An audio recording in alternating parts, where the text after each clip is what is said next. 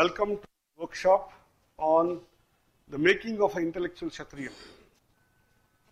We are very, very privileged and very happy to have Param Pujya Srimad Swami Harshanji Maharaj, the Adhyaksha of the Ramakrishna Mutt at Bull Temple Road nearby, to be our chief guest for this session and bless us with the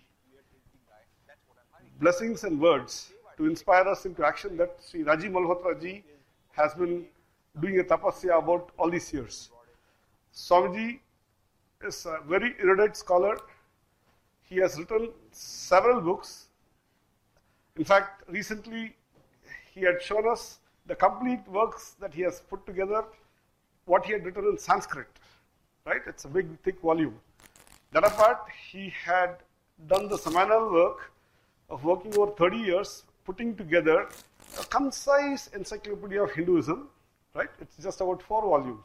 Swamiji's concise encyclopedia of Hinduism has sold more than, I think, 15,000 copies. Not one volume, all the four volumes. Okay? And uh, I'm glad to share that a group has come forward to volunteer and they're going to publish this entire encyclopedia in form of a web app and a mobile app so that you can just download the app and browse through to understand the key concepts.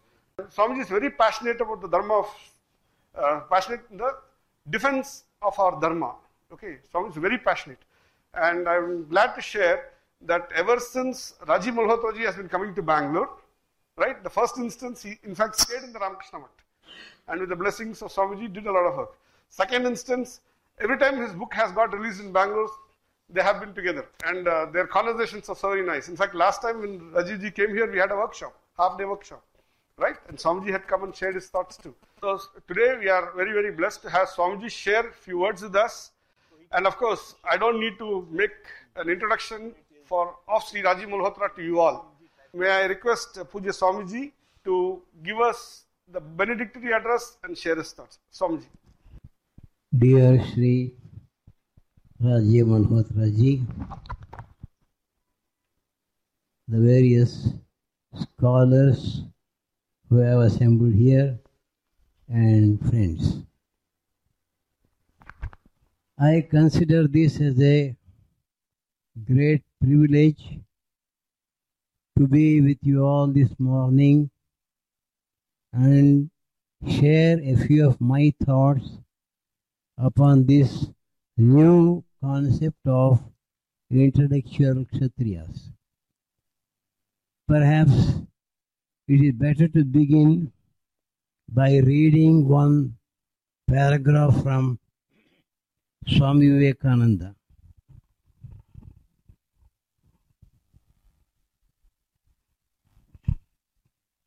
Shall India die? Then from the world all spirituality will be extinct, all moral perfection will be extinct, all sweet souled sympathy for religion will be extinct, all ideality will be extinct, and in its place will reign the duality of lust and luxury.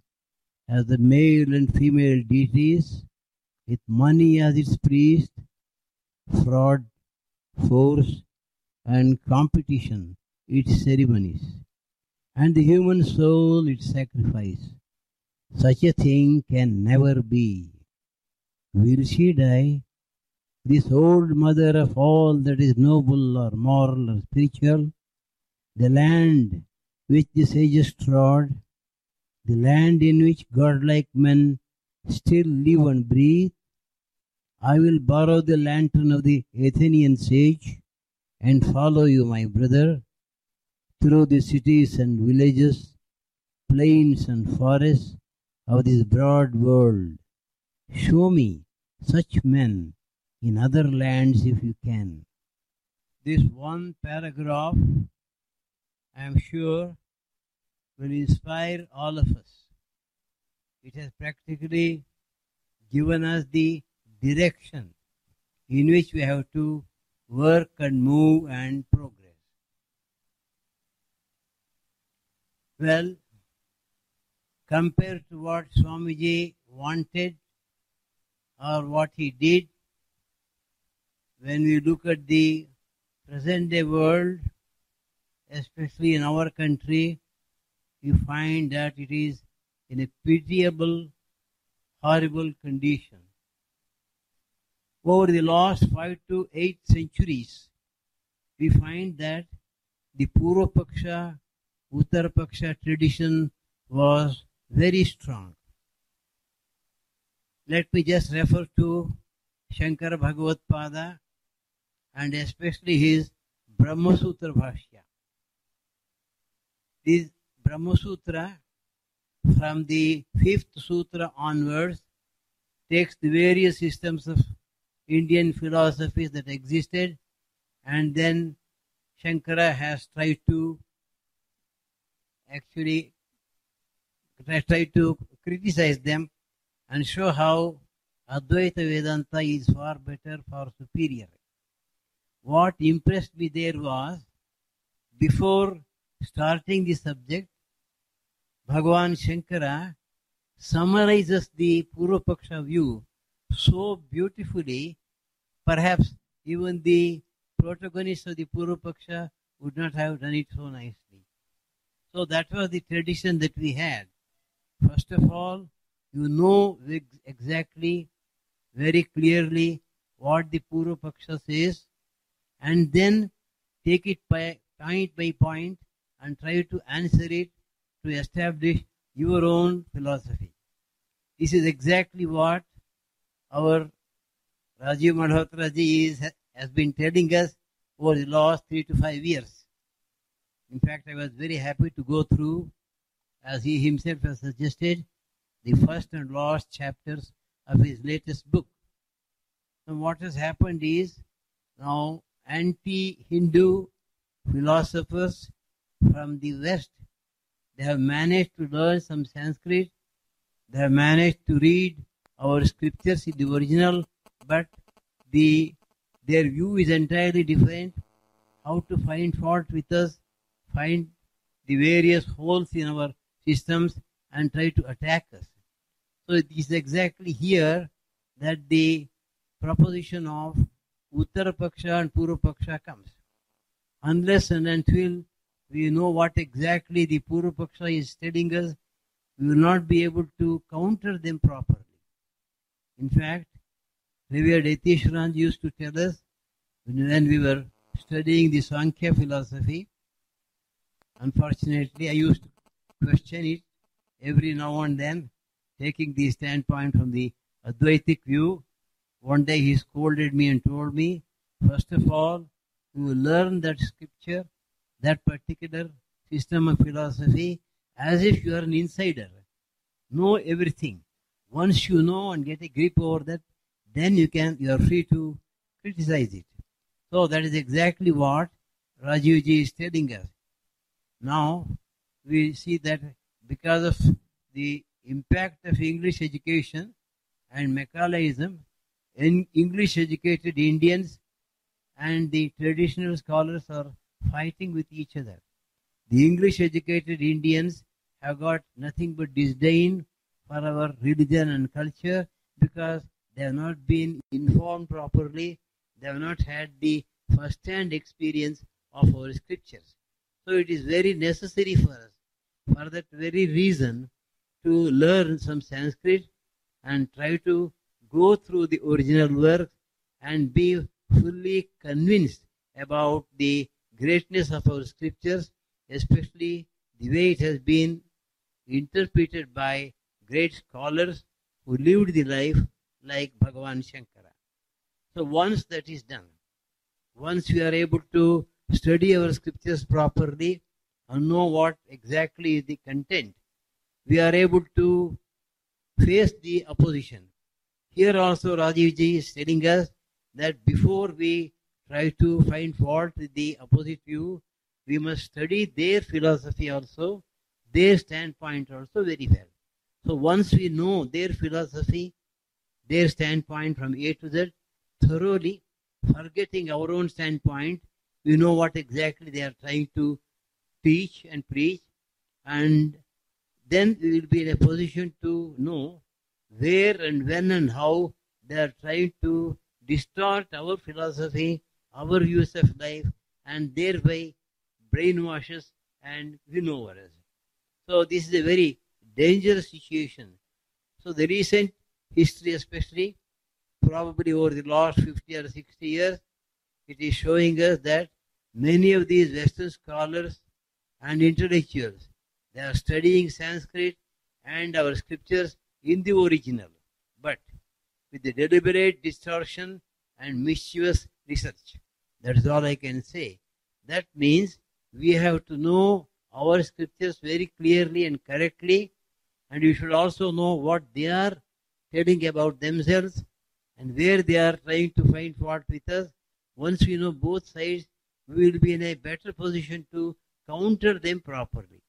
And I'm glad to tell you that this is being, being done very successfully by Rajiv ji when you go through his books. So, he has actually invented a new word, intellectual Kshatriyas.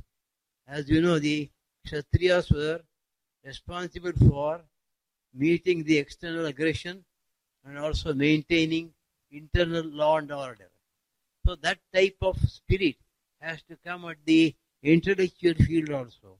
So when other people are trying to attack us from outside, our religious religion and culture and the various values to which we are dedicated, we will be in a better position to do that. So the first duty is to fight the, the external aggressions have to be fought. Secondly, there are enemies inside our own society, the so-called intellectuals. Every other day they will be shouting about criticizing Rama and Krishna and sometimes using very bad language also. Ultimately, it has come to this extent that they have to seek the police protection. So, if that should not happen, we should be in a better position to answer their criticism also. So, intellectual Kshatriyas have to fight on both the fronts, outside as well as inside, convincing our own people about the greatness of our religion and culture, Bhasha and Sanskriti, and also try to face the problems, the especially if the criticisms are very genuine. Let us boldly, boldly face them, and if and when necessary, we can certainly make certain changes in our own uh, standpoint, and ultimately the our own religion, our standpoint, our philosophy will become invincible. So ultimately, I can only say we badly need the ideal to be implemented at the intellectual level, the intellectual kshatriyas. So, what to do? Probably three or four ideas can be given. The first idea, we have to develop tremendous abhimana in our Sanatana Dharma and Samskriti. For this, a study of Swami Vivekananda will help us greatly. Second, study the basic aspects of our Dharma and Samskriti. Third, study the teachings, writings, and philosophies of the critics of our religion and culture. Know what their critique is, Purvapaksha. We have to understand thoroughly what exactly they mean, what is their standpoint. Then, catch it at the original fundamental level. Once we have understood them thoroughly, we can also point out the fundamental mistake and start attacking it from that particular standpoint. So that means we have a great need for training institutions now or separate departments in the present day academic institutions because this is a new concept and this is a new idea for which you have to specially prepare. Incidentally, I can also give one more idea. Yuddha kale shastrabhyasaha. So, these long-term plans will take, a long time. So, meanwhile, you can also try to have crash courses, crash training programs, short-term courses, how to protect ourselves immediately. And one of the suggestions I would like to offer here is, I'm sure there are quite a few scholars, conscientious scholars in our religion and culture, who have understood this danger, who are also trying to fight in their respective fields. If it is somehow possible to have a loose federation of such scholars and they unitedly fight for this cause, probably we will be in a much stronger position. So I am very, very happy to be here with you all and my hearty congratulations and invoke Lord's blessings upon Rajiv Malhotra ji, who is a, a single man's fighting. So we have to support him and help him in every way so that the movement gradually gains and becomes so powerful that the Western scholars will be afraid to touch our religion and culture as it happened during Swami Vivekananda's time. Thank you. Namaste, Swamiji. It was really nice to have your blessings and the words of advice that you have given us. In fact, if you had observed, Swamiji has taken this particular speech very seriously. He has done his homework, he has meticulously prepared the notes, he's brought it here, he came in time. These are all points, not only that we should be we should be rising up to the intellectual level, these are things which we should learn from his habits too, right? I don't know if you have noticed it. And he has read the book. Okay, that's very critical. Okay.